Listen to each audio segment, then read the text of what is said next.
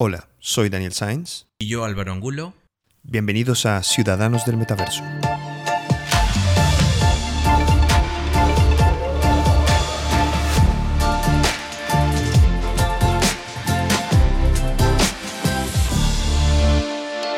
Hola Dani, ¿qué tal? Hola Álvaro, qué bueno volver. Qué bueno volver, ¿no? Este, tenemos muchas cosas de qué hablar mientras eh, nos tomamos unos, unas semanitas de, de, vacaciones y con todo este calor eh, que azota Europa.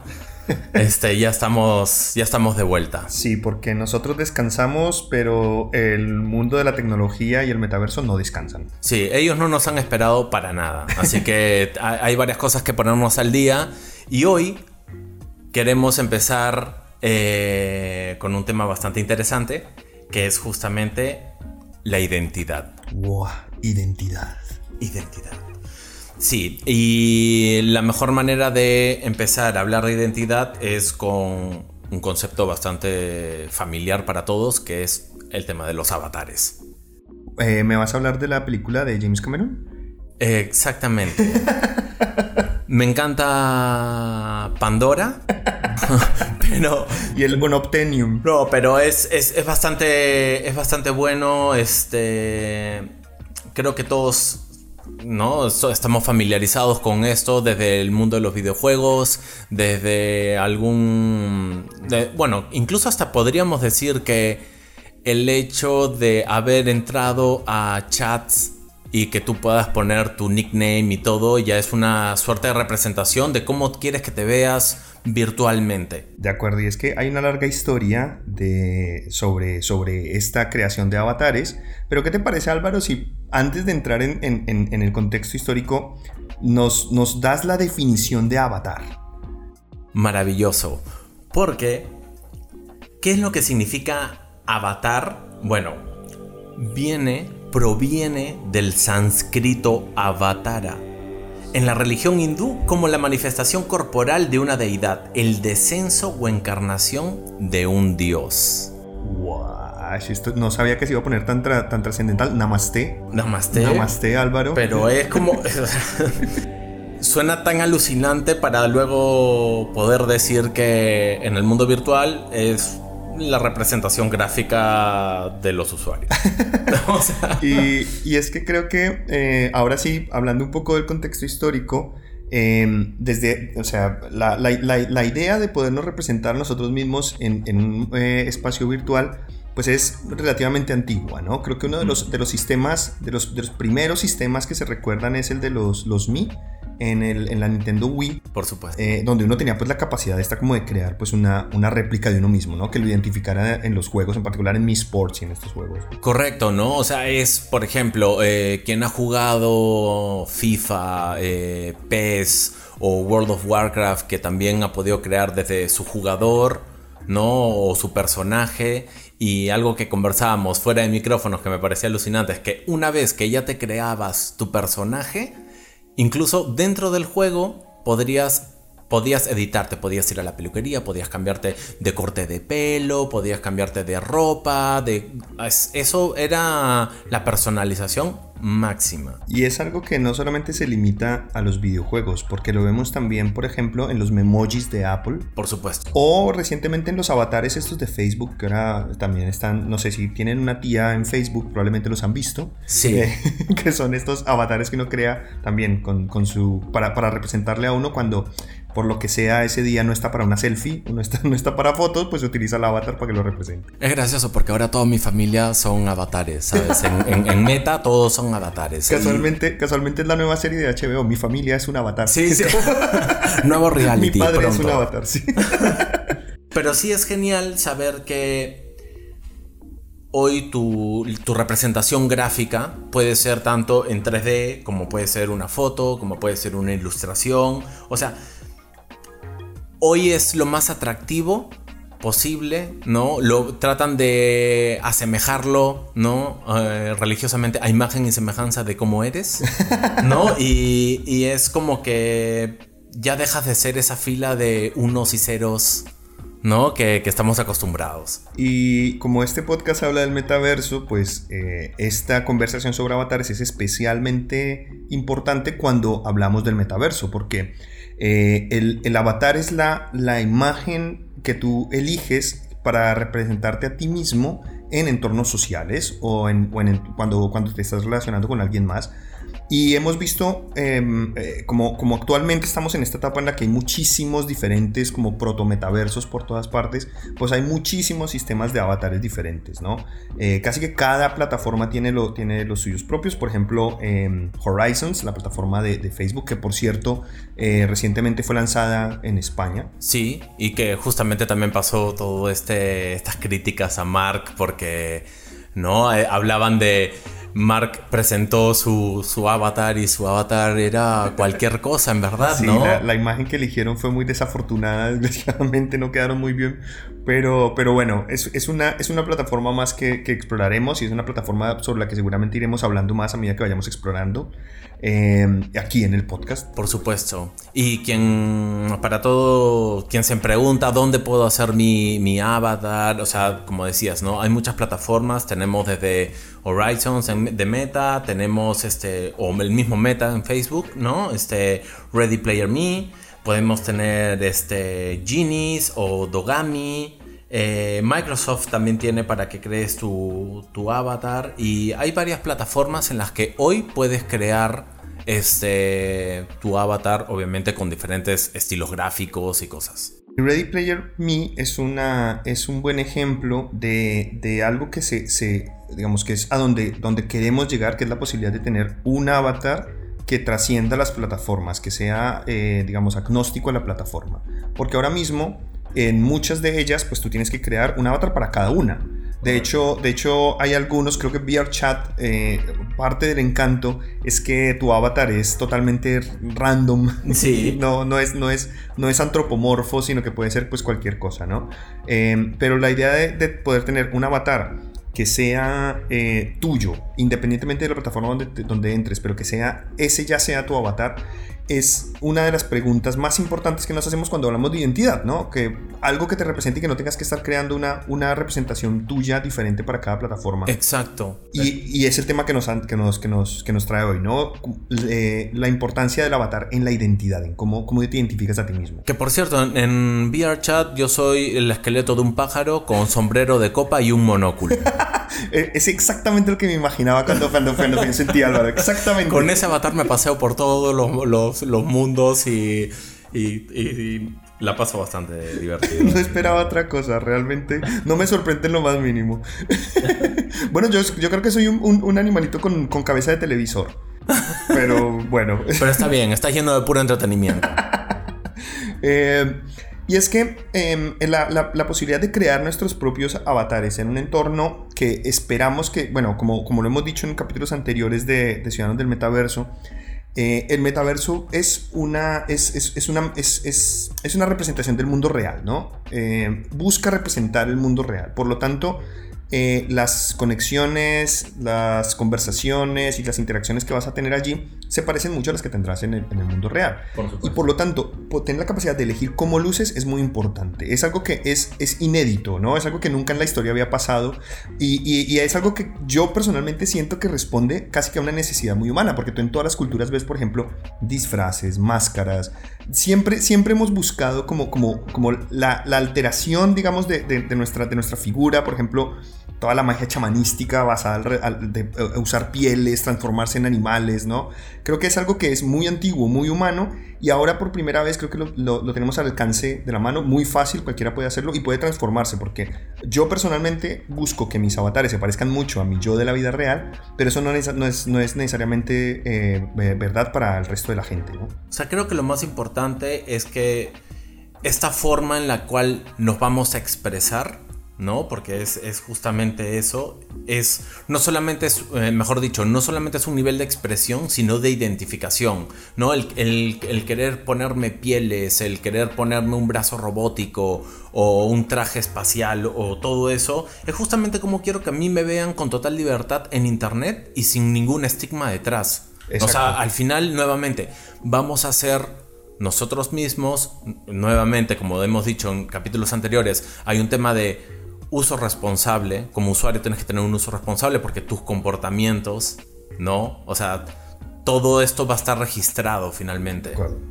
Eh, y, y hay solamente la, la pregunta, porque ahí tocaste un tema muy importante en el que vamos a entrar a, profundidad, pero solamente antes de, antes de pasar allí, solamente la pregunta de, de, poder decidir nuestro género, por ejemplo, eh, creo, que, creo que solamente, solamente eso ya es, es, muy válido, el hecho de que yo pueda elegir eh, aunque eh, fuera del metaverso eh, me identifique con un género, si quiero puedo identificarme con uno diferente cuando esté allí. O, puedo casi que vivir, digamos, em, de forma más plena mi identidad cuando tengo control sobre cómo luzco y sobre cómo... Correcto, y no, y no solamente hablando así como eh, en género en el sentido de hombre o mujer, sino que también podría ser, este, cuando te dicen, ¿no? Este, ¿qué animal te representa? O sea, podría ser un delfín si quieres, ¿no? Eh, un saludo para toda la comunidad furry. Sí. Eh, ¿Y para los delfines también?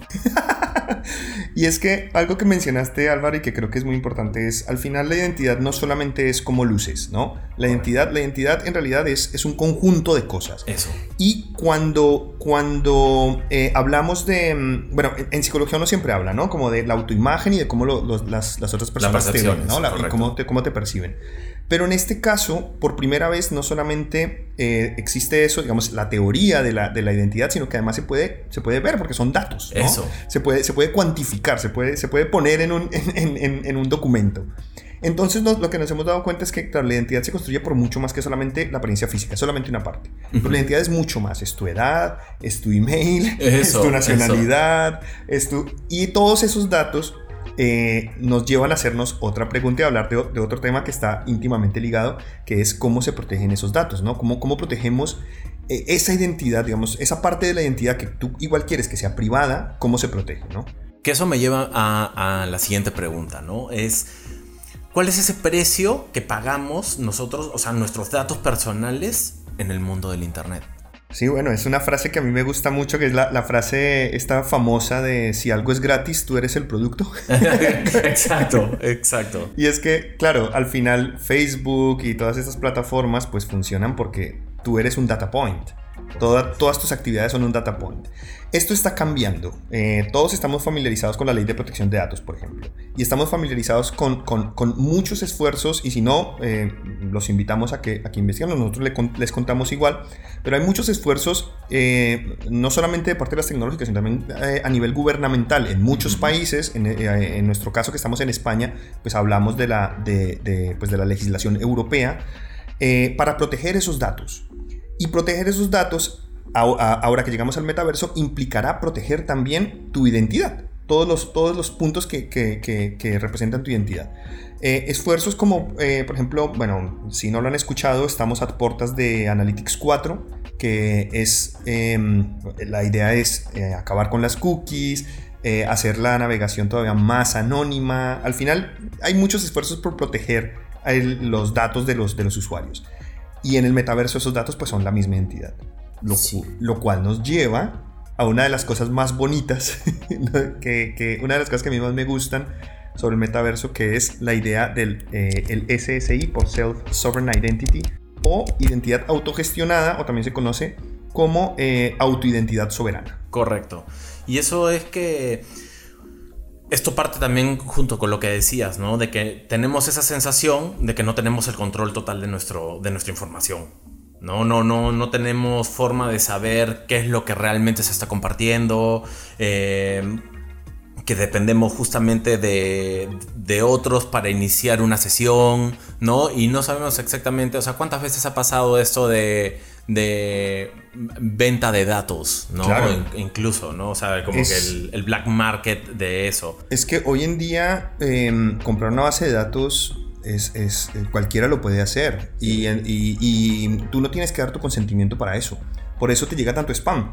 Eso. por, eso, nos llega tanto spam porque es, eh, en algún momento te habrás metido algún blog hace 15 años eh, quedaste en una base de datos que luego fue vendida a, algún advertiser, alguien que hace publicidad, y lo que pasa es que ahora te empiezan a impactar con, pues, con emails que son basura o, con, o, incluso eh, casos más, más oscuros. Em, hace unos años se, se hizo popular eh, un, tipo como de, extorsión en el que te llegaban emails donde te decían, oye, yo me sé tu contraseña, tu contraseña tal, ¿no? Y decían, y, si no me pagas tanto, me voy a meter a tus...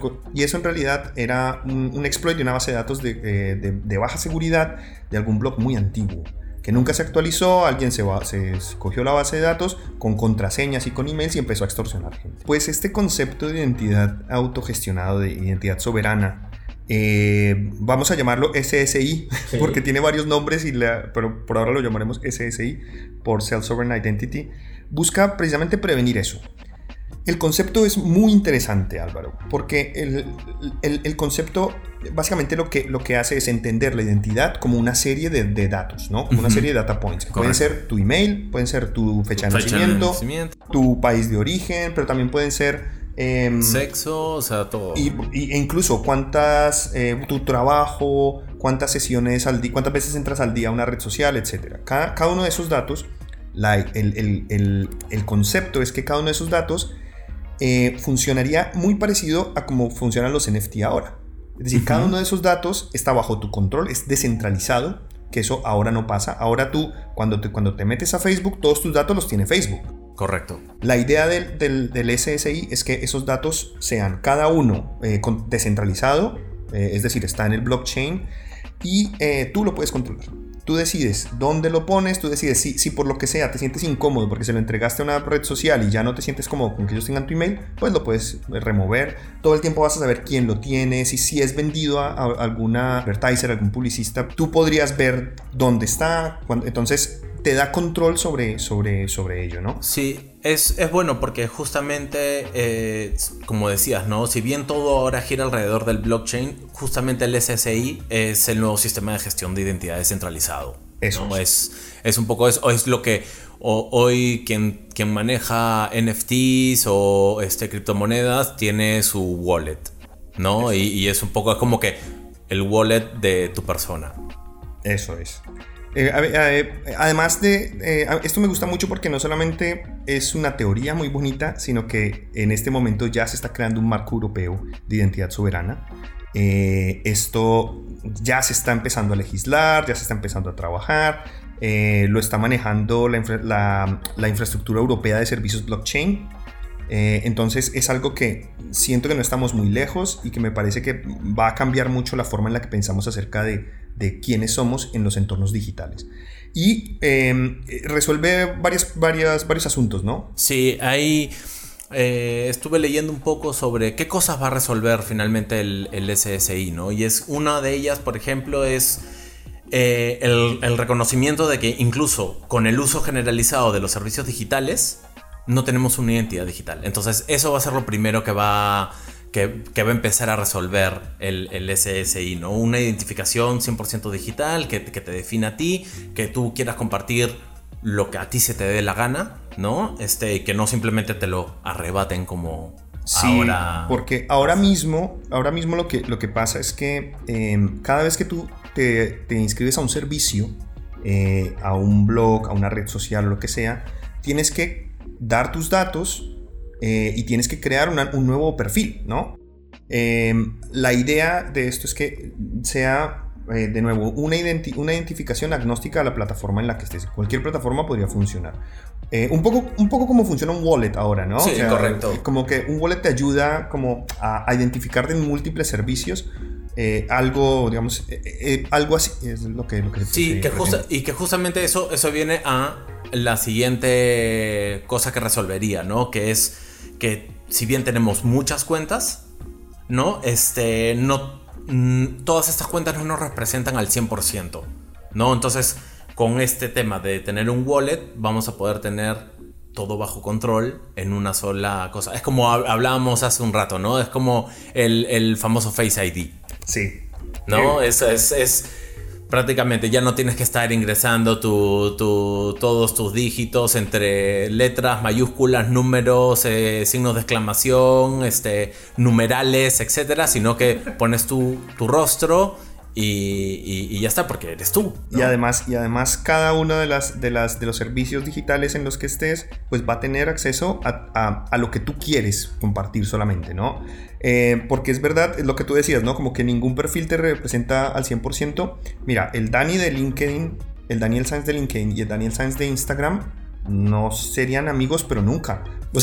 son, muy, diferentes. Claro, tenemos ese claro, es que eh, eh, ese es un excelente ejemplo, ¿no? De cómo nos comportamos en redes, incluso más allá de, en espacios virtuales o, videojuegos, hasta en redes es exactamente lo mismo, ¿no? O sea, ya ves eh, Facebook como algo más familiar, Instagram como algo más amical, LinkedIn como este, lo más profesional, El, sitio, el sitio para cotillar las personas con las que te vas a reunir en la próxima, la reunión que tienes en 15 minutos. Exacto, ¿no? Entonces, eh, y eso también viene con algo que también me gusta bastante, que es eh, una, de las cosas que más destaco de, de, lo que va a solucionar un poco el SSI es cómo ahora cualquier entorno va a tener que empezar a generar en ti confianza. De acuerdo. ¿No? Porque ahora que tú vas a tener, en teoría, el control total de tu información, ¿no? Cuando tú quieras utilizar un servicio, tú vas a elegir qué es lo que vas a querer dar a cambio.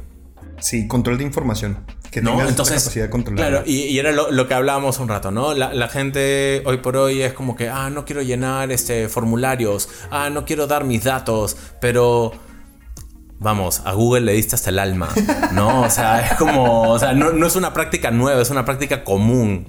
Sí, pues la idea es que con, esta, con este nuevo marco del SSI, eh, en realidad sí que puedas controlar y, sepas más que todo, porque la transparencia va a ser muy importante, ¿no? No solamente controlas tu información, sino que sabes qué está pasando con esa información todo el tiempo. Creo que esa transparencia va a ser esencial eh, de cara a que entremos, nos seamos seres cada vez más y más y más digitales. Sí, y con esto creo que podemos dar por terminado el capítulo. Esto ha sido todo por hoy. Soy Álvaro Angulo. Y yo, Daniel Sáenz. Y nos vemos por el vecindario.